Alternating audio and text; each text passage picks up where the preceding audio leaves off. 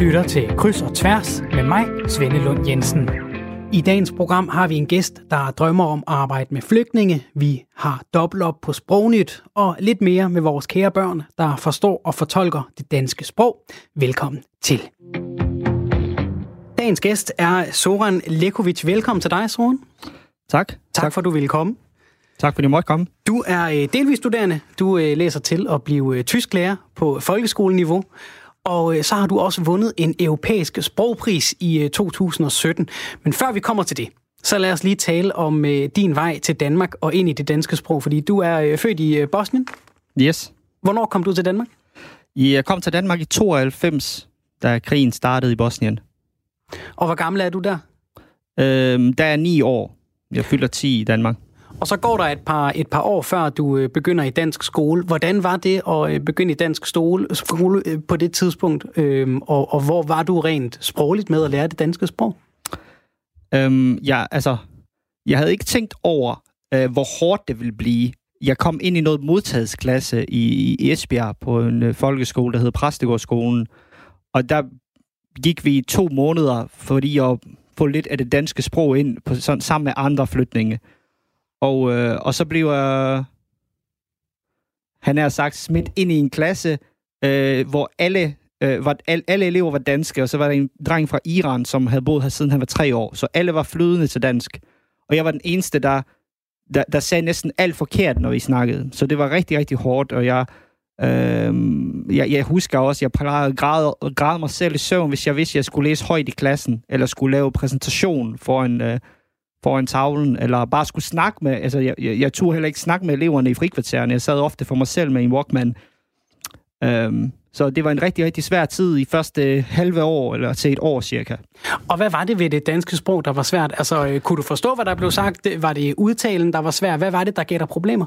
Jamen, øh, når jeg tænker tilbage, jeg, jeg, jeg kan bare generelt huske, at jeg ikke turde snakke, men øh, nu hvor jeg har husket tilbage på, hvad det er egentlig, der voldede mig største problemer, så var det faktisk udtalen, fordi jeg begyndte at tænke på de episoder, øh, fordi jeg fik ret, øh, ret meget ros for min stile, for eksempel.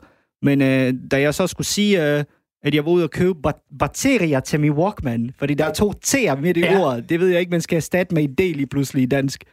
Øh, så griner alle øh, bakterier til din Walkman, men Walkman kører ikke på bakterier og så videre. Og, og, så, så det var primært udtalen, øh, og kom, kom, fordi jeg fik øh, jeg blev ofte drillet med, at jeg ikke kunne udtale ordene korrekt, og så siger jeg tak for kompliment. Og så allerede der, så laver jeg igen, for jeg prøver sådan at være cool omkring det, men så ja. der griner de igen over, at jeg ikke siger det korrekt. så det er primært udtalen. Så alle, alle, eller mange ord var ligesom lidt en, fælde, der lå og ventede på at blive udtalt forkert, selvom du godt vidste, hvad det var for et ord? Ja, præcis. Præcis. Altså, man forstår meningen af ordet, men det er fordi på dan- dansk, altså på bosnisk siger man, at en, en, øh, et bogstav, det er en lyd. Så man kan ikke lave ud, udtalefejl. Man kan heller ikke lave stave, stavefejl, hvis man kender til alfabetet. Men i Danmark hjælper det ikke særlig meget at kende alfabetet for at senere udtale ordet. Fordi tid kan udtales på fire forskellige måder, for eksempel. Det er der mange danskere, der ikke tænker over, fordi de bare er født, øh, altså, de er bare vokset op med det. Men, men Øh, men vi indvandrere kan godt høre, at der er et eller andet helt, øh, helt specielt ved dansk sprog omkring det. Jeg sidder i, i præcis den samme, ikke præcis den samme, jeg sidder i lidt af det samme. Jeg, er ved at, jeg har en syvårig, som er ved at lære at læse, og, og jeg står jo også lige pludselig og skal forklare ham, hvorfor lyder det forskelligt i hold og bold, og er der andre ord, hvor det lyder som bold, og, og, og, og det er, jeg kan jo godt forstå, at det kan være svært, især når man kommer fra, fra Bosnien, og altså ikke har alt den forforståelse med. Øh, fordi vi, han ved jo godt, hvordan man siger bold. Nu skal han bare lige lære at, at læse det og stave mm. det. Ikke? Mm. Men så sker der også noget, øh, som, som forbedrer din, din danske udtale. Hvad er, det, der, hvad er det, du får øjnene op for? Ja, altså, jeg, jeg sad, som, som jeg nævnte tidligere, ofte med min Walkman og lyttede til amerikansk rap. Jeg var rigtig stor fan af amerikansk rap. Og der var to drenge fra klassen, som som ofte kom hen til mig og prøvede at snakke med mig, og jeg var lidt, altså de, de, de ønskede at blive venner med mig, men jeg var lidt bange for, at jeg sagde noget forkert, så, så jeg hedder det, så, så jeg turde ikke snakke med dem. Men en dag så sad jeg med min Walkman og lyttede til Tupac, og det viser, at de også kunne lide øh, rapmusik, de to drenge, øh, René og Peter. Øhm, eller Peder, men øh, jeg vil have, vi kaldte ham Peter. Øhm, og, øh, og det, viser, at de også kunne lide rap. Det var så dansk rap, de lyttede til, og det var Øskers Hosler, så den gale pose. Og dem havde jeg aldrig hørt om før. Altså, øh, jeg, synes, jeg vidste ikke, der fandtes dansk rap. Så de to øh, drenge lånte mig to CD'er, Den Gale Poses, øh, Sådan er reglerne, Øskes Hostlers, fuld af løgn. Og jeg synes, det lød helt fantastisk. Det, altså, og jeg har ikke tænkt over, at, at jeg er i gang med at lære dansk, hver gang jeg lytter til Øskes Hostlers og Den Gale Pose. Jeg bliver bedre til at udtale, når jeg rapper med på det, og så videre. Så det var ubevidst, at jeg faktisk lærte at udtale ord som gulv, fordi jeg sagde gulv ikke? Fordi ja. det er jo sådan, vi vil sige det på, der, på bosnisk. Der er stadigvæk bosnier, der går rundt og siger gulvet. Ja. Men øh, yogaen siger, jeg ruller over gulvet i et jakkesæt fra Kenzo i, øh, i spændt op til lir. Og det er faktisk yogaen, der lærte mig, lærte mig dansk i fem år. Jeg var min dansk lærer i fem år. Uden og det har du faktisk også fortalt ham engang. Det har jeg nemlig. Jeg skrev til yogaen om, at fordi i dag underviser jeg... Øh, ja, underviser i dansk med dansk, øh, med dansk rap, altså underviser nye flytninge og internationale studerende. Og jeg skrev til yogaerne, jeg tror altså, jeg har lært dansk gennem dine sange, i hvert fald udtale, og, øh, og nu bruger jeg dine sange til at undervise andre øh, i dansk. Er det okay, at jeg bruger dine sange? Sådan, jeg, jeg, jeg, jeg, jeg gjorde det frivilligt, så jeg, ikke, nu, jeg kunne ikke betale ham for det. Og han blev så, øh, så rørt af det, at han sagde, du får lige mit nummer, vi er nødt til at snakke sammen. Det her, det her har... Altså, øh, hvis jeg husker hans øh, citat om korrekt, så sagde han, det her giver, mit liv giver meget mere mening nu. For det, jeg har lavet alle mine år, det har jeg ikke tænkt over, at det kunne hjælpe nogen på den måde. Det var bare fest og farver. Så det var også det var en kæmpe fornøjelse at snakke med ham, og jeg er blevet, jeg er blevet venner med ham nu og sådan noget. Og, ja.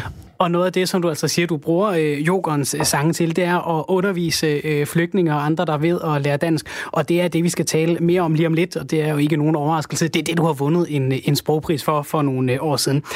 Sådan, vi, øh, vi har også et ord, vi skal tale om til sidst i udsendelsen. Det er det, vi gør hver uge her i øh, Kryds og Tværs. Du har et ord med, som betyder noget for dig. Så har vi hakket det i stykker, øh, bogstav for bogstav, rystet det, og nu øh, giver vi to bogstaver af gangen. Du kan, kære lytter, være med til at gætte, hvad det er for et ord. Der er en øh, flot Radio 4-kop på højkant. Så hvis du kan gætte, hvad ordet er, før vi er færdige med at stave til det, så send mig en sms til 1424, skriv R4, et mellemrum, og så dit gæt på ordet, eller send en e-mail til kryds, kryds, radio4.dk. Det er et ord på 10 bogstaver i dag. Øh, Soren, de første to bogstaver? G, og så E. G og E. Soran Lekovic, du er øh, dagens gæst. Vi har øh, lige talt om øh, din egen vej til Danmark og ind i det danske sprog, og det blev altså blandt andet ved hjælp, i hvert fald udtalemæssigt, af Østkyst Hostlers og Den Gale Pose. Det har du så taget med videre, og for egentlig at gentage succesen på andre. Vil du prøve at fortælle lidt om det?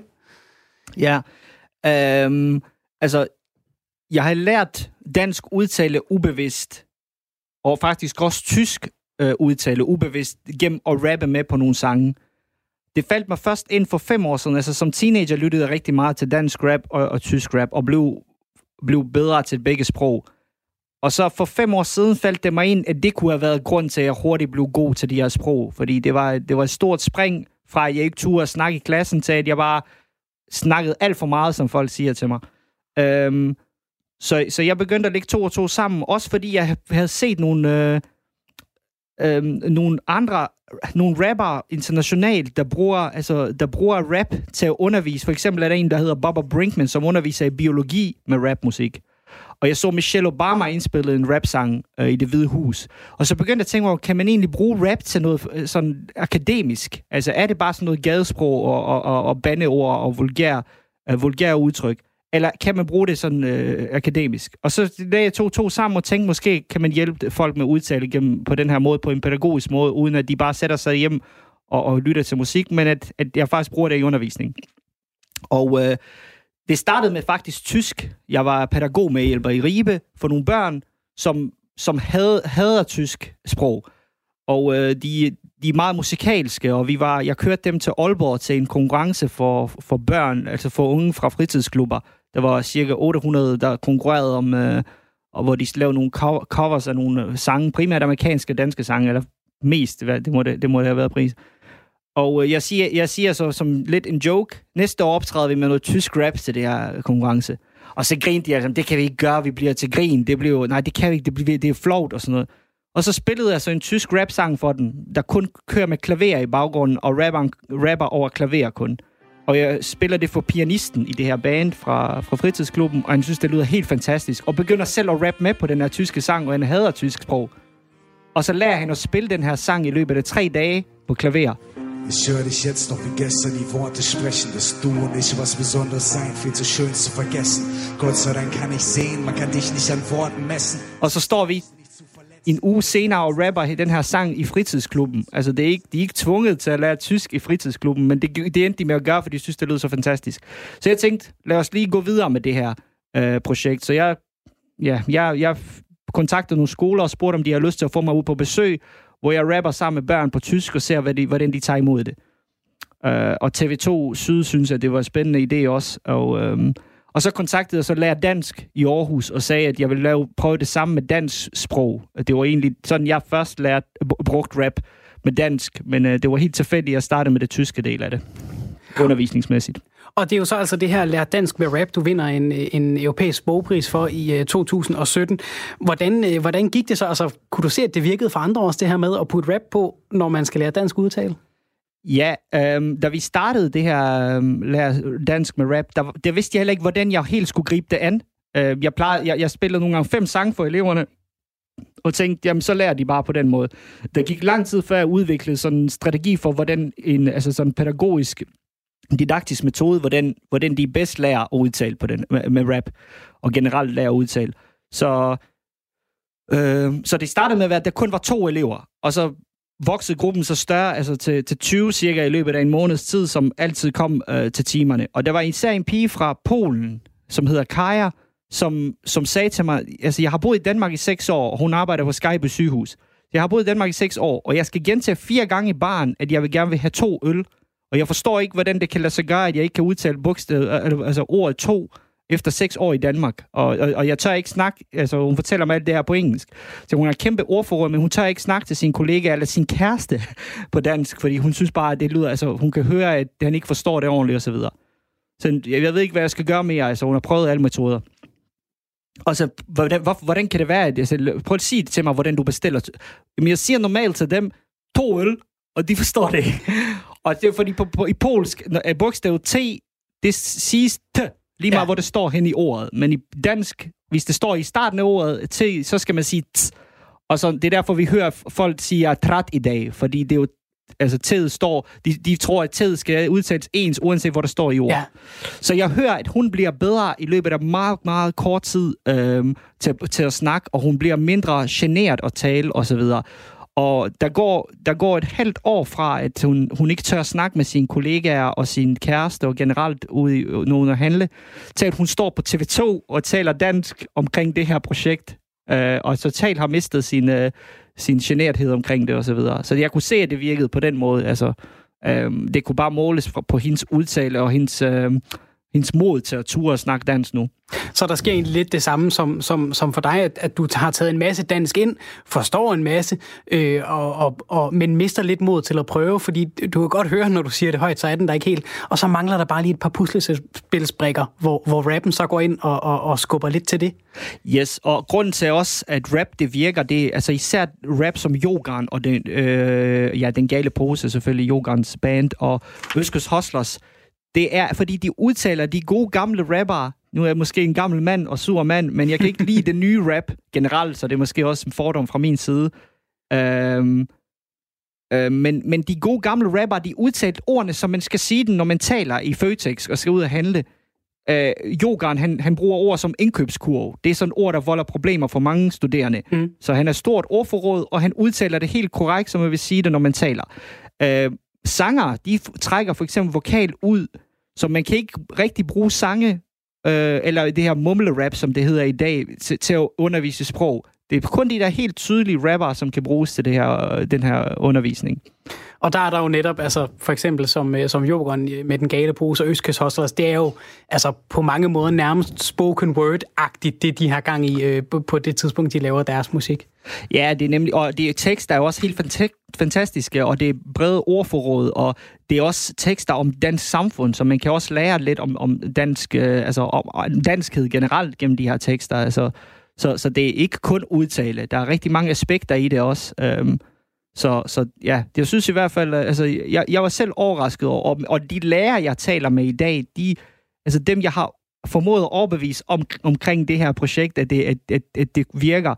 Især en tysklærer for eksempel fra, fra en efterskole i Esbjerg, hvor jeg var ansat en, en periode, han sagde, at han har fuldstændig ændret sin mening omkring rapmusik. Mm. Altså, han har bare tænkt, han har ikke forestillet sig, hvor, hvor meget det kan bruges til, til pædagogisk. Altså, og også fordi det meste rap, der er kendt i, i, lige, lige for tiden, og, og, og generelt har det været de sidste 10 år, eller måske 15 år, det er det rap, som desværre ofte ikke har noget indhold. Øh, sådan, øh, altså det ikke har noget, altså det har, det har indhold, men det har, det mangler, der mangler nogle, øh, der mangler det poetiske af det.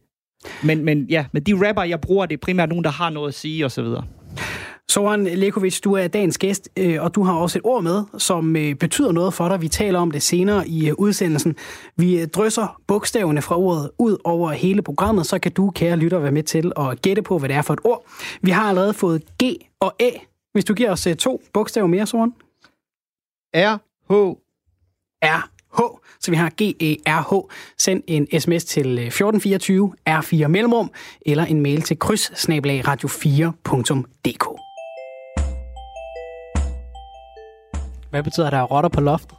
Man har et beskidthus. Ja, man har sådan nogle mærkelige dyr, som kravler rundt og spiser ting over på loftet. Hvad betyder der rotter på loftet? At man måske sådan ikke tæller helt sandt. Marianne Ratje, seniorforsker ved Dansk Sprognævn. Velkommen til.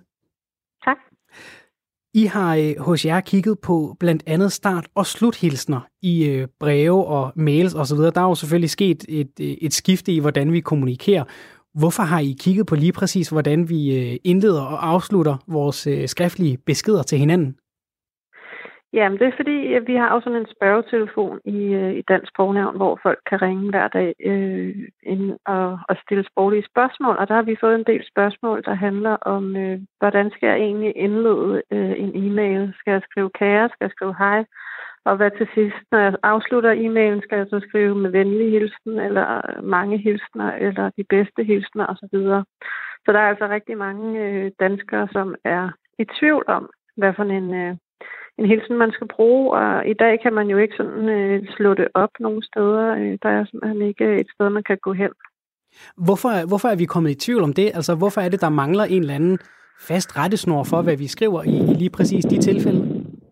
Ja, det må du nok spørge om. Altså, det er lidt underligt, at, at der ikke ligesom er nogle retningslinjer, vi ikke er enige. Og det er også noget af det, vi fandt ud af i den her undersøgelse, at folk har virkelig forskellige holdninger til det her. Altså meget uenige, så det kan faktisk være svært overhovedet at finde et mønster i, hvad det er, vi gerne vil. Men altså, der er jo ikke, øh, altså høflighed er jo ikke noget, der står øverst på, øh, på, på skoleskemaet, kan man sige. Altså det er ikke øh, noget, vi bliver undervist i, og det er ikke noget, som, som folk sådan skriver bøger om på den måde. Og hvis vi skal tage det fra toppen, så at sige, af det, I har kigget på, så kan vi kigge på, på de her starthilsner til at begynde med. Hvad er, ja. har I fundet ud af der? Fordi så vidt jeg læser jeres forskning, så betyder hej og kære vidt forskellige ting, alt efter hvem man spørger. Ja, altså vi fandt ud af, at øh, hej er en ungdomshilsen. Altså det er man øh, folk under 30, der, der faktisk foretrækker den. Og, og folk, altså unge mennesker øh, under 30, mener, at kære øh, som indledningshilsen er for intim.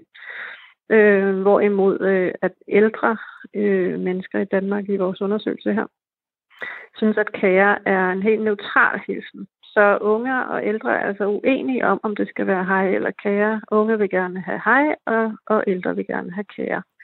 Og det, de unge skriver i den her undersøgelse, som, som har været et spørgeskema, vi har sendt ud til øh, 1300 mennesker, eller har fået svar fra 1300 mennesker, øh, det de skriver, øh, det er, at, at kære øh, skal man kun skrive til nogen, man har kær. Altså de, de unge øh, lægger meget vægt på selve ordet kær. Og det er meget sjovt, fordi øh, der er så sket det, man kalder en resemantisering. Og det vil altså sige, at øh, for, på 1700-tallet, der, øh, der, der mente man også, at kære, det var altså noget, man kun skulle kunne, kunne bruge til nogen, man virkelig havde kær. Men så er der med, med årene, så er der sket det, at, øh, at betydningen er blevet svækket eller udvandet i kære, og så har vi bare brugt det som sådan en, om, altså en helt almindelig startindledning på breve og, og e-mails. Og nu er de unge så begyndt at synes, at kære igen ligesom har det, det indhold, som egentlig var, var meningen fra starten. Ikke? Er I så kommet tættere på at give en anbefaling af, hvad er det mest rigtige, eller prøver I sådan set bare at definere, sådan som vi danskere er begyndt at opfatte betydningen af de her hej og kære? Ja, nej, altså vi anbefaler kun noget på baggrund af, hvad folk mener. Øh, altså ikke sådan, så vi går ud og hiver noget ned over hovederne på folk. Og, og det vi så kan, kan anbefale i for, altså på baggrund af den her undersøgelse, det er, at man måske øh, skal tænke på, at kære kan, kan virke intimiderende på især yngre mennesker, øh, fordi yngre mennesker mener, det er noget, man skal bruge til familie og nære venner. Og det virker som om, at øh, hej øh, i dag godt kan bruges i formelle skrivelser. Og netop de formelle skrivelser, fordi der er jo, noget, der er jo både noget sådan mellemmenneskeligt, hvis jeg skriver et brev til dig, eller til min øh, mor, eller en fra mit arbejde, så er der jo en hilsen. Men hvad så, når, når breve kommer fra det offentlige, altså breve og skrivelser, hvor lander den henne der? Fordi der er jo også lidt forskellige opfattelser af, hvad, hvornår noget går for langt ind i den personlige sfære. Ja, det er jo det, der er svært. Altså, vi havde faktisk en henvendelse fra Skat, der gerne ville vide om, øh, altså, hvad skal vi gøre her på baggrund af jeres undersøgelse, og Altså, det er virkelig svært, for ideelt set, så skal man til unge, så skal man skrive hej, og til øh, midalderne og, og, og ældre, der skal man skrive kære. Men altså, øh, sådan fungerer det jo ikke. Man, man laver jo standardskrivelser, ikke? Men, øh, men folk er altså uenige om det her, så... Øh, Hvad anbefaler I skat? Skal, vi, vi anbefalede at holde fast i, i kære. Øh, men, at, men, men de var enige med os i, at, øh, at til unge mennesker, der ville det være godt at skrive hej. Og hvis vi så øh, kigger på, øh, på bunden af de her skrivelser også, så øh, er det jo også noget, I har kigget på, altså hvordan vi afslutter, om vi siger med venlig hilsen, kærlig hilsen, hvad vi nu øh, end gør. Og det er, jo, ja. det er jo det, jeg er meget spændt på at høre, hvad I er kommet frem til, fordi det er for mig mit øh, personlige Waterloo. Altså det er der, jeg tit kæmper mest okay. med at ramme det rigtige. Ja. Ikke? Øh, og jeg ja. kan jo se, nogle af de svar, I har fået i jeres undersøgelse, der er nogen, der mener, at MVH, altså med venlig hilsen, øh, betyder, det, det er kort og præcist, og, og den person mm. bruger mest. Og så er der en anden, der siger, det virker som om, man ikke mener det. Der er intet mm. venligt over denne grimme forkortelse, og som, som du siger, det er jo noget, folk har en holdning til. Hvad har I fundet ud af med det, vi afslutter vores skrivelser med? Ja, det er virkelig noget, folk har en holdning til, og samtidig er vi ikke enige, som, som det citat der, du lige øh, bragte, illustrerer. Øh, så derfor så skal vores retningslinjer selvfølgelig også tages med forbehold, at, altså, at det er svært at finde mønstre og enighed i alt det her. Men øh, nogle enkelte ting har vi da fundet ud af. Altså, for det første så mener øh, folk her i vores undersøgelse, at forkortede hilsner, altså MVH eller KH eller BH, eller hvad man nu kan, kan forkorte sin hilsen med, at det er mere uhøfligt, end hvis man skriver hilsen ud. Altså hvis man skriver mange hilsner i stedet for MH, så bliver mange hilsner altså opfattet som det høflige, og MH som det uhøflige. Øhm, så har vi også fundet ud af, at øh, når man bare skriver hilsen, Marianne for eksempel, det er virkelig en, en, øh, en uh, sluthilsen, som folk ikke kan lide. Altså den der sådan helt, altså for mig er se en hilsen, altså hvor man bare skriver ordet hilsen. Øh, den synes folk er, er, er kold og, og underlig at afslutte med. Øh, så har vi fundet ud af, at ikke så overraskende, at kærlig hilsen er forbeholdt øh, personer, som man har en tæt relation til. Øh, og der er det meget sjovt, at især kvinder øh, meget gerne vil, vil bruge kærlig hilsen øh, meget mere end mænd. Og øh, det er også meget sjovt, at der er nogle unge mennesker, som faktisk synes, at, at øh, kærlig hilsen er for intimt. Så, øh, så der er også forskellige resultater her. Hvad med sådan en som bedste hilsner, som jeg øh, gætter på, øh, kunne, kunne være lidt en afledning af, af, fra engelsk best regards? Den synes jeg også, jeg ser mere og mere. Ja, men den har folk faktisk i undersøgelsen her været ret kritiske overfor. Altså, nogen synes netop, at det er en dårligt oversat øh, øh, anglicisme, altså for best regards. Øhm, og nogen synes, den virker gammeldags, og i det hele taget er det ikke noget, man skal bruge til nogen, man har en nær relation til. Men, men altså, det, jeg ser i, i min dagligdag, er også, at det er kolleger, der skriver det til hinanden. Hvad gør du selv? Jeg skriver mange hilsner, og det skriver jeg stort set til alle, bortset fra nogen, som jeg har en nær relation til. Der bruger jeg KH. Og hvorfor det, lige præcis det mange hilsner? Jamen, jeg synes, det er sådan en god... Øh, altså, den er hverken for formel. Altså, de formelle hilsner er jo med venlig hilsen eller venlig hilsen. Øh, men den er heller ikke for kærlig som KH eller knus, eller hvad man nu øh, kan finde på. Så den ligger sådan meget øh, godt der midt imellem. Tusind tak, øh, Marianne Ratje, for at gøre os en øh, lille smule klogere på, hvordan vi øh, indleder og afslutter vores skrivelser til hinanden. Du er seniorforsker ved Dansk Sprognævn. Du lytter til Kryds og Tværs med mig, Svende Lund Jensen. Soren Lekovic, dagens gæst her i øh, Kryds og Tværs. Du er øh, deltidsstuderende til at blive tysklærer, så har du altså også lavet et projekt, der hedder Lær Dansk med Rap, baseret øh, på din egen vej ind i dansk sprog, hvor kunstnere som Østkyst Hostlers og Den Gale Pose var med til at knække koden udtalemæssigt i dansk for dig. Jeg har bedt dig om at tage et tekststykke med, hvor, hvor du synes, at sproget gør noget, noget, noget, noget, noget fedt, noget fantastisk for dig. Hvad har du taget med ikke overraskende. Jamen, øh, grund til, at jeg er her i dag, det var jo øh, mit rap-projekt, så jeg har taget en, øh, en rap-sang med, øh, som jeg synes er så godt, flot skrevet, og det er en sang af Yogan, mm-hmm. som desværre ikke så kendt. Øhm, den blev ikke udgivet som single, øh, men, men det er, jeg synes, det er en af de bedste sange, jeg nogensinde har hørt. Øh, især i dansk, men også generelt. Og det er en sang, der hedder Hvad far siger, der er dedikeret til hendes datter. Øh, hun skrev den til hende, da, da hun lige var blevet født. Og øh, så han fortæller hende, han forsøger at lære hende om, hvordan... Det er en sang, hun skulle høre i virkeligheden, da hun blev voksen. Mm-hmm. Han forsøger at lære hende om, om, om livet, og hvordan hun skal opføre sig. Hendes råd, han, det er hans råd til hende om, om verden og om, øh, om livet. Så skriver han, og jeg synes, det er så flot, flot formuleret. Altså, det er nogle... Øh, altså, han bruger almindelig tale, og han formulerer... Øh, han, altså, han bruger almindelige ord, men han formulerer nogle store øh, tanker med, med helt almindelige ord. Lad os høre en uh, bid af, hvad far siger af okay. jorden. Så, han, han, han, han fortæller sin, uh, sin datter her, der er ikke nogen, der er rigtig onde eller rigtig gode, men der findes små folk, der vil misbruge din tillid, selvom du har gode intentioner. Men du må aldrig blive kold og kynisk og immun for andre mennesker, for så bliver livet tomt. En hul skal, der bare smerter og går ondt, siger han.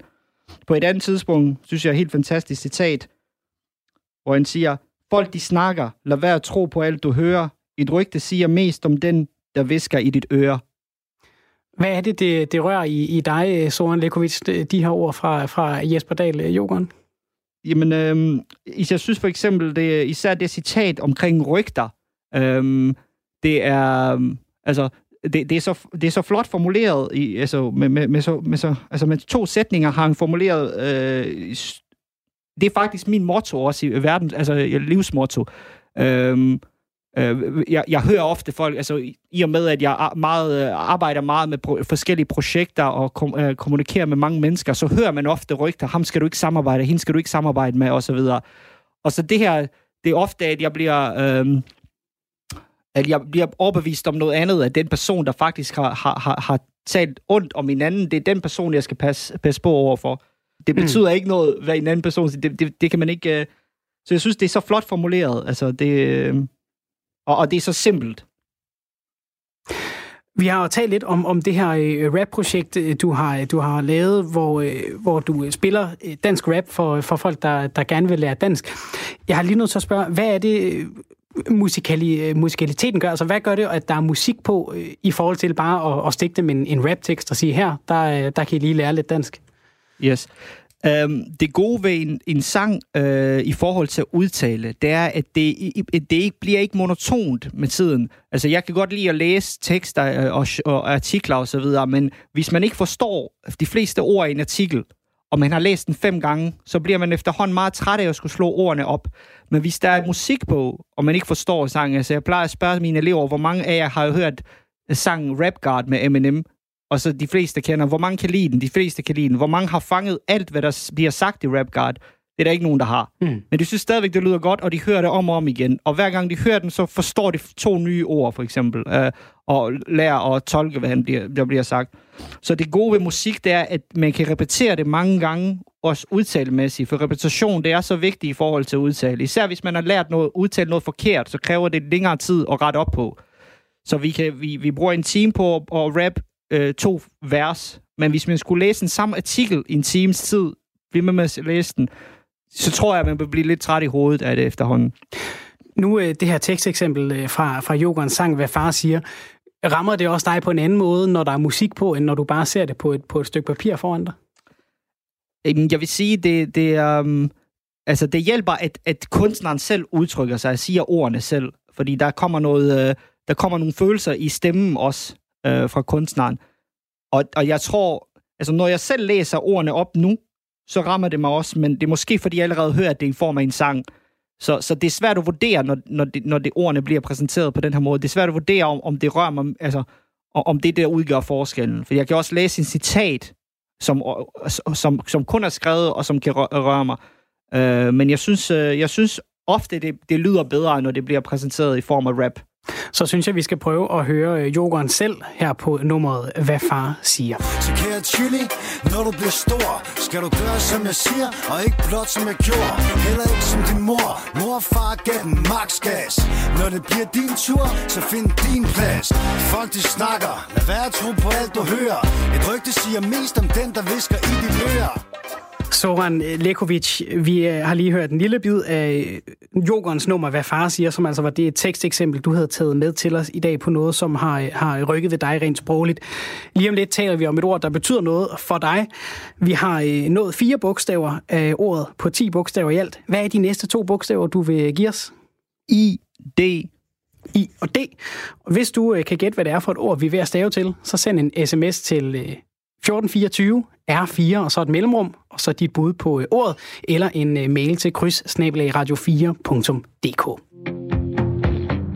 Soran øh, Lekovic, dagens gæst. Du er altså gæst i dag, fordi du blandt andet har arbejdet med et projekt, der hedder Lær Dansk med Rap, som du har vundet en europæisk sprogpris for i 2017.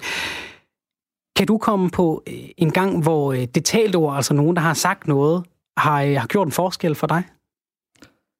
Jamen, øh, det bedste eksempel på, at noget, der har gjort forskel, det er faktisk i forbindelse med det her Lær Dansk med Dansk øh, Rap-projekt, hvor nogle elever, fordi det, det, det startede lidt, altså projektet startede lidt op ad bakke. Øhm, vi havde to elever i starten, og der var mange, der ikke troede på projektet. Jeg blev også i tvivl om, at det her giver mening overhovedet, fordi jeg kunne se, at det var kun få, der kom til timerne, og for mig gav det, altså jeg, jeg synes bare, at det var totalt tydeligt, at det her vil hjælpe alle, men jeg, jeg havde ikke så meget opbakning i starten. Men de elever, der kom til mine timer, de blev ved med at sige, du skal altså blive ved, og det hjælper mig så meget. Jeg, tør, jeg, altså, jeg, jeg kæmper ikke så meget med at udtale ordene mere, når jeg sidder i timen og læser, og når jeg står og snakker med folk ude på gaden.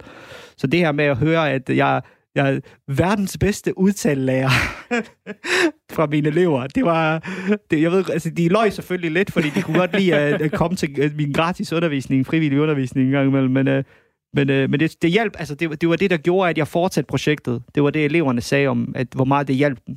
Så og nu, er det jo, nu bliver det lidt et, et ledende spørgsmål, Soren. Hvor meget giver det dig, når du tænker tilbage på, at du selv har, har, har siddet, øh, da du gik i, i danske folkeskoler, du har ligget og grædt dig selv i søvn, inden du skulle læse op, øh, og, og virkelig har været nervøs for at sige ting, og holdt dig for dig selv, og, og, og, og taget Walkman på, og, og sat dig et, et, et, i et hjørne i skolegården.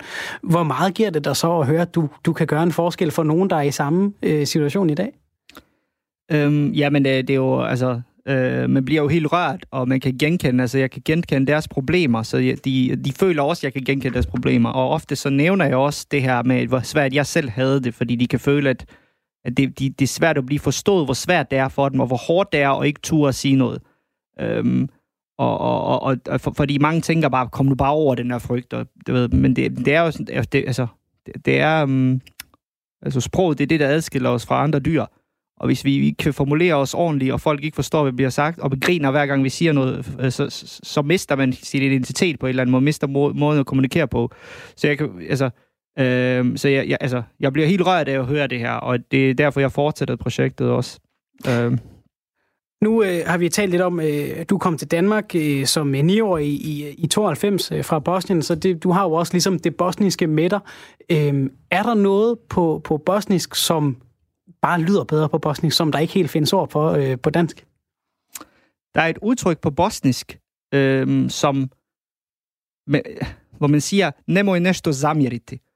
Og det er meget svært at oversætte til dansk sådan direkte. Det betyder, for eksempel hvis man har været gæst hos nogen, og kom til at gøre et eller andet ube, øh, uden intention gør, komme til at såre nogen, eller gør et eller andet forkert, måske spise for meget af deres mad, eller for lidt fra tallerkenen, som mm. de har serveret, eller gør et eller andet helt tilfældigt, som, som man ikke har gjort med vilje, så siger man, når man går, du, må, du skal ikke tage et eller andet ilde op på mm. en eller anden måde. Men det, altså, det, er bare, det udtryk, det bruger man bare helt almindeligt i Bosnien. Og det vil man ikke sige, hvis man, har, hvis man har været på gæst hos nogen, så siger man tak for i dag og så videre. Det udtryk har vi for eksempel ikke i Bosnien, sådan noget tak for i dag. Okay.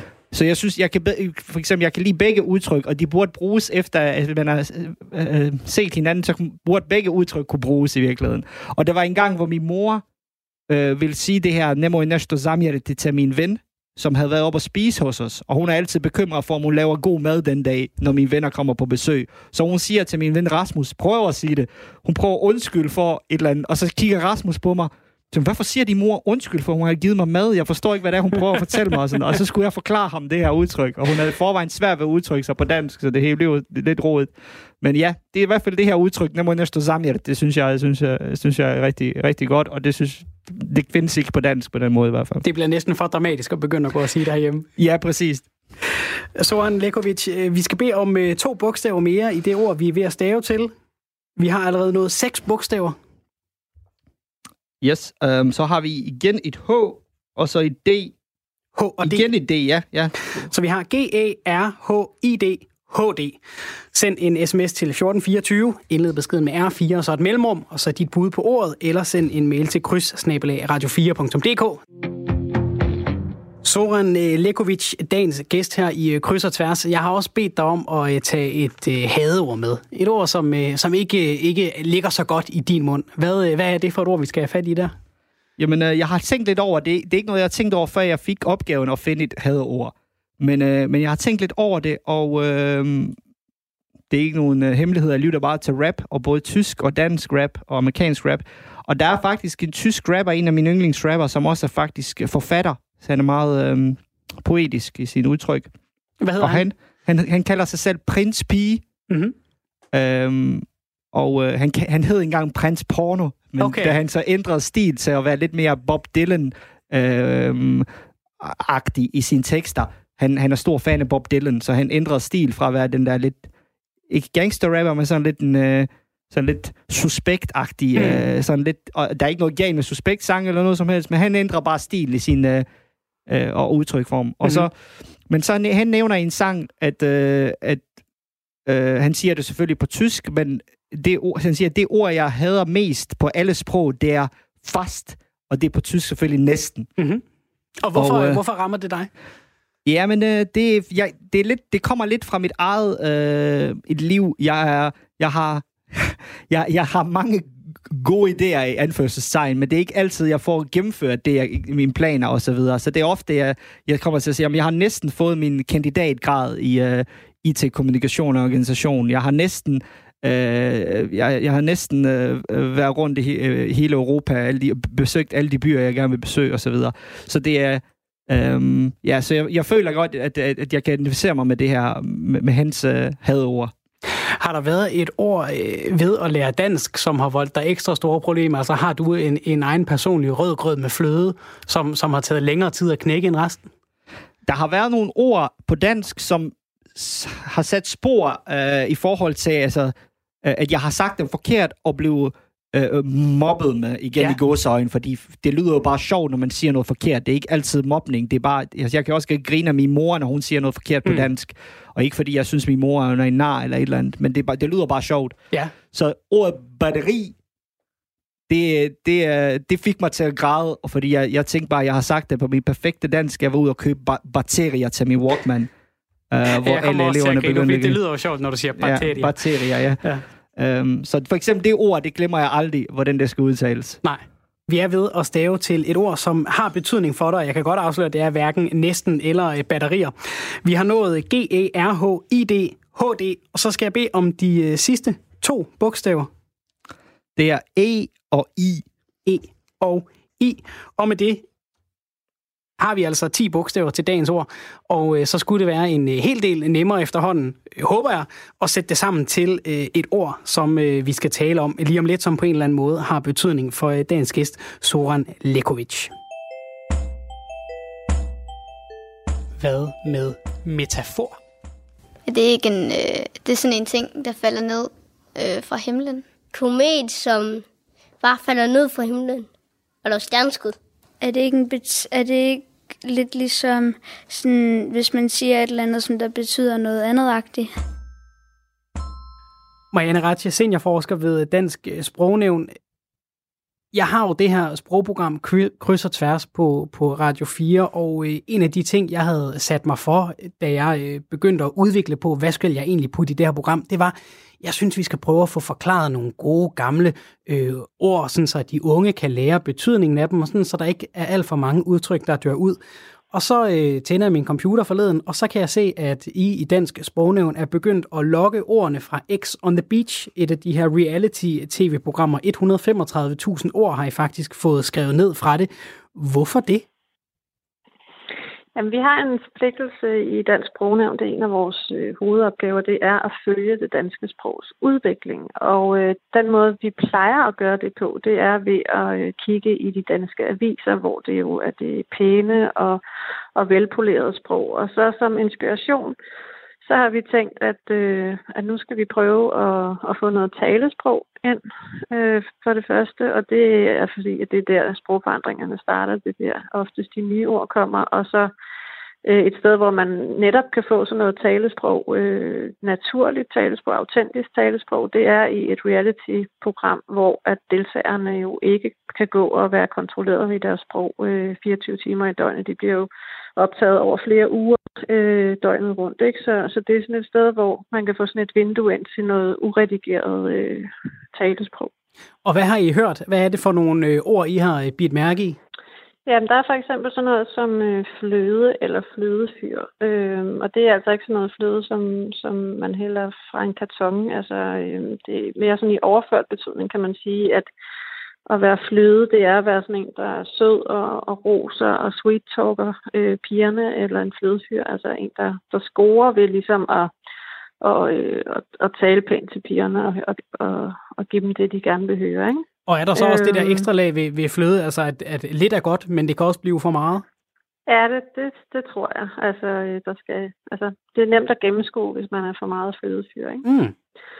Øhm, så er der sådan noget som øh, tan, som de også bruger meget, øh, og som, som også er udbredt, ved jeg, ud over øh, X on the Beach her. Øhm, og det betyder øh, en brun kulør øh, fra engelsk, ikke? at man er, har en god tan, øh, hvis man har været i solen.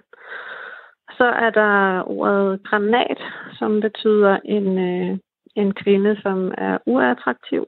Og så er der øh, et lidt øh, seksuelt ord, nemlig øh, at man har blue balls, som altså betyder, at man øh, ikke har fået sex i lang tid, og derfor har blue balls. Så der er sådan en, en, øh, en, en veksel mellem, at der er nogle engelske ord, som erstatter de danske, øh, og, og, så noget, og så noget, måske noget mere sådan slangagtigt, som også øh, sniger ja. sig ind fra, fra det engelske. Hvad kan vi lære ja. af, af, af det? Hvad kan I lære af det?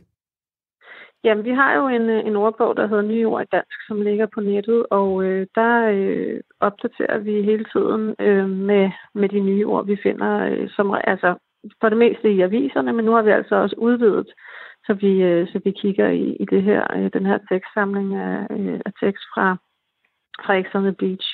Og den udgør kun i øvrigt øh, 0,1 promille af alt det tekst, vi har, så det er altså ikke sådan, så der vil komme en masse øh, blue balls og alt muligt i, øh, i retskrydningsordbogen og sådan noget. Det er kun en inspiration til vores nyårsbog og så til forskellige forskningsprojekter, fordi vi kan også bruge det her fra X on Beach til øh, at, at spore forskellige grammatiske tendenser. For eksempel så i X on the Beach, så øh, siger de unge, i stedet for at sige, øh, han gav den til, til Mikkel og mig, så siger de, han gav den til Mikkel og jeg.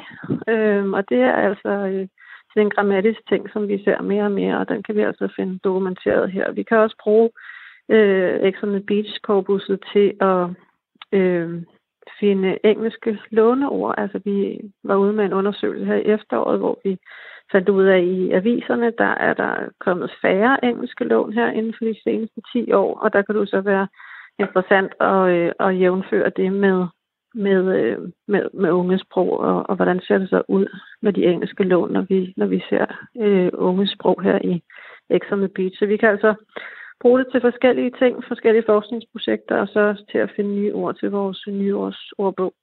Så det er altså ikke ord, der bliver lagt i løbet til at blive skudt direkte ind i retskrivningsordbogen. Det er lidt mere et, et kuriosum, ligesom en, en slangordbog øh, tidligere har været. Så her er, her er en separat samling af nogle ord, der, der findes øh, nogle bestemte steder i, i sproget. Ja, det er et supplement, en inspiration til, til vores øvrige arbejde. Og nej, som du siger, så er det ikke sådan, så de her ord de flyver direkte ind i, i den pæne retskrivningsordbog. Øh, det er, det er noget, der skal bruges til forskning og til, til nyårsarbejde. Kan vi være bange for ved, og, og blandt andet, at I sidder og kigger på det her og samler det i, i en udgivelse under, under, øh, under de danske ordbøger, er det med til at legitimere altså dogenskab eller øh, ubevidste fejl, som så øh, på en eller anden måde, altså som du siger, udvikler sig til at blive en del af, af sproget, altså ligesom vi, vi har talt om pendulord og så videre? Jamen altså, øh, det er simpelthen den måde, sproget udvikler sig på, og øh, som, som sagt, så altså, en gang så, så blev det opfattet som en fejl, at man sagde, jeg gravede, fordi det hedder jo, jeg grov, og så er den, jeg gravede, den er simpelthen blevet sagt så mange gange og har været en fejl, så det, fordi man gerne vil have et regelmæssigt verbum, ikke? Jeg jeg graver, jeg gravede, i stedet for jeg graver, jeg grov. Øhm, så der kan man godt sige, at det har været virkelig mange, der har lavet den her fejl, og til sidst så er det blevet normen. Men der er jo ikke nogen, der savner jeg grov i dag. Øh, tværtimod så er det blevet et, et regelmæssigt verbum, og det var det ikke tidligere. Så altså, det er jo bare den måde, sproget udvikler sig på, og det er vi simpelthen nødt til at finde os i. Nu er det jeres øh, studentmedhjælper i øh, Dansk Sprognævn, der har kastet sig over øh, opgaven her. Marianne Ratje, hvad tænker du i dit stille, sprognørdet sproghjerte, når du hører øh, deltagerne i X on the Beach tale dansk, som, øh, som de gør som unge mennesker? Jamen, jeg synes, øh, det er et rigtig godt program, som jeg kom til at sluge øh, to sæsoner af, da jeg bare lige skulle se et par, et par afsnit. Og jeg synes, det er spændende at høre de her måder, de, øh, de, de taler på. Og det er virkelig et godt forskningsområde for os, og en god kilde til at finde nye ord. Øh, men altså selvfølgelig, det er jo ikke noget, der, der flyver direkte ind i retskrivningsordbog. Tusind tak, øh, Marianne Ratje, seniorforsker ved Dansk Sprognævn. Soran Lekovic, dagens gæst her i Kryds og Tværs på Radio 4. Vi har i løbet af udsendelsen drysset nogle bogstaver ud over programmet, 10 styks. De er sat sammen til et ord nu. Hvad er det for et ord, der har øh, særlig betydning for dig? Ordet er ihærdighed. Og hvis øh, du øh, ramte det rigtige ord og har sendt det ind enten øh, via sms eller e-mail, så kan du altså være den heldige vinder af en øh, Radio 4-kop. Soren, hvorfor øh, har du taget det her ord med? Hvad betyder det for dig? Jamen, øh, det er lidt modsætning til næsten, vil jeg sige. Altså, men, fordi selvom man føler, at man nogle gange kun er næsten... Øh, person, altså man ikke når det, man, man gerne vil have nået, så synes jeg, at ihærdighed er vigtig i forhold til at fortsætte. Og det, altså de to projekter, jeg har brændt mest for i de sidste 5-6 år, der var jeg virkelig nødt til at være ihærdig, og jeg blev også kaldt ihærdig af nogle af mine kollegaer i forhold til, jeg arbejder på et, uh, på et projekt med noget bordtennis og hjerneforskning, mm-hmm. som, som er sådan et lidt specielt projekt, der var mange, der ikke heller ikke troede på i starten. Øhm, og, jeg var, og, og, og nogle kolleger sagde, at du var bare så ihærdig omkring det der. Der var alle vi andre, vi har givet op for længst. Øhm, så jeg synes, det er vigtigt at være ihærdig. Jeg vil så, så selv ønske, at jeg var ihærdig omkring alle ting, ja. og ikke kun de ting, jeg virkelig interesserer mig, men man skal starte et eller andet sted. Og hvis vi skal overføre øh, ihærdighed til det med at, at lære dansk, hvad, hvad, hvad, hvad kan vi sige der? Altså, er, er, er der noget særligt? Er det særligt vigtigt? Har det været særligt vigtigt for dig? Er det særligt vigtigt for dine studerende, at man, at man bliver ved med at, at, at, at, at holde sig ved ilden og hele tiden rykke sig en lille bitte smule? Ja, jeg vil sige også med mine elever, når de kommer til mine timer, og vi begynder at prøve at rappe en sang af yogaen, og det er klart, hvis de kun lige er kommet til Danmark, og de, de kan jo ikke rappe med på hele sangen første gang, de kommer, og så er jeg nødt til at lave analogier til dem, at er der nogen, der har prøvet at spille guitar, hvor man kunne spille en sang af, altså et eller andet, øh, ja nu tager jeg Rammstein op, fordi jeg sikkert mm. lige, men hvor man kunne spille en sang af, af Metallica første gang, de tog guitar op i hånden, der er man nødt til at starte med at lave den første akkord, og når du laver en første akkord og slår strengene, så lyder det af helvede til, fordi man ikke holder akkorden ordentligt osv. Men hvis man ved, hvis man, man skal vide, at det er lidt ligesom at spille en guitar. Altså man ved for eksempel, når man lærer at spille guitar eller skal tage et kørekort, at det ikke er noget, der kommer over en dag. Men der er nogle ting, man tænker, det kommer hurtigere end, end, end jeg, altså jeg håber, det kommer hurtigere, og det er ikke nødvendigvis, at det gør det. Så man skal ikke give op i hvert fald. Og det er så også måske med til at skabe et trygt rum, netop hvor man ikke behøver at gå og putte sig eller tale engelsk, eller ikke har lyst til at tale med nogen, men hvor man tænker, okay, det skal nok gå. Mm. Yes, og jeg på den anden side for eksempel siger også til mine elever, at de, de skal ikke føle nødvendighed. Altså hvis de lige er kommet til Danmark, og de, så skal de ikke give op, fordi de ikke kan snakke dansk i løbet af to måneder. Jeg vil sige, jeg, jeg, jeg anbefaler faktisk mine elever ikke at begynde at prøve at snakke med folk på dansk, før der er gået et år, og de har arbejdet med dansk. Fordi så, så, så føler de lige pludselig, at de kan det. Mm. Hvis, de, hvis de prøver efter to måneder og bare siger tak for i dag og farvel og sådan noget, så, så føler de, at de kommer ikke videre end det. Fordi man skal jo have et stort ordforråd, før man kan udtrykke sig selvfølgelig. Så det er bedre at få noget input. Man skal ikke stoppe med at arbejde med dansk. Man behøver ikke udsætte sig selv for den far, han har sagt, og tale dansk med folk, før man har været her i, i et år, eller i hvert fald intensivt har arbejdet med det i et, et års tid cirka, eller måske halvt år afhængig af, hvor hurtigt man arbejder. Så det er også, altså vær ihærdig omkring, du lærer, men du behøver ikke give, altså, du behøver ikke, øhm, du behøver ikke udsætte sig selv for en, øh, for, for, for, en far, han har sagt, og, og, og altså, man vil heller ikke, øh, man vil heller ikke flyve må, øh, til månen med en øh, luftballon. Altså, man ved godt, at der er et eller andet, der, altså, man skal opnå noget mere, før man kan det. Og det vil jeg sige, at øh, ihærdighed er vigtigt. Tusind tak, Soren Lekovic, for at øh, være dagens gæst og øh, fortælle os om både din vej ind i det danske sprog, og hvordan du altså også har givet andre et skub. Held og lykke med dine øh, projekter i fremtiden. Og nu kaster jeg mod i lige. Jeg giver det lige et skud. Nemo Ernesto Samjarite. Perfekt. Tusind tak for besøget. Vi er tilbage igen i næste uge med kryds og tværs her på Radio 4.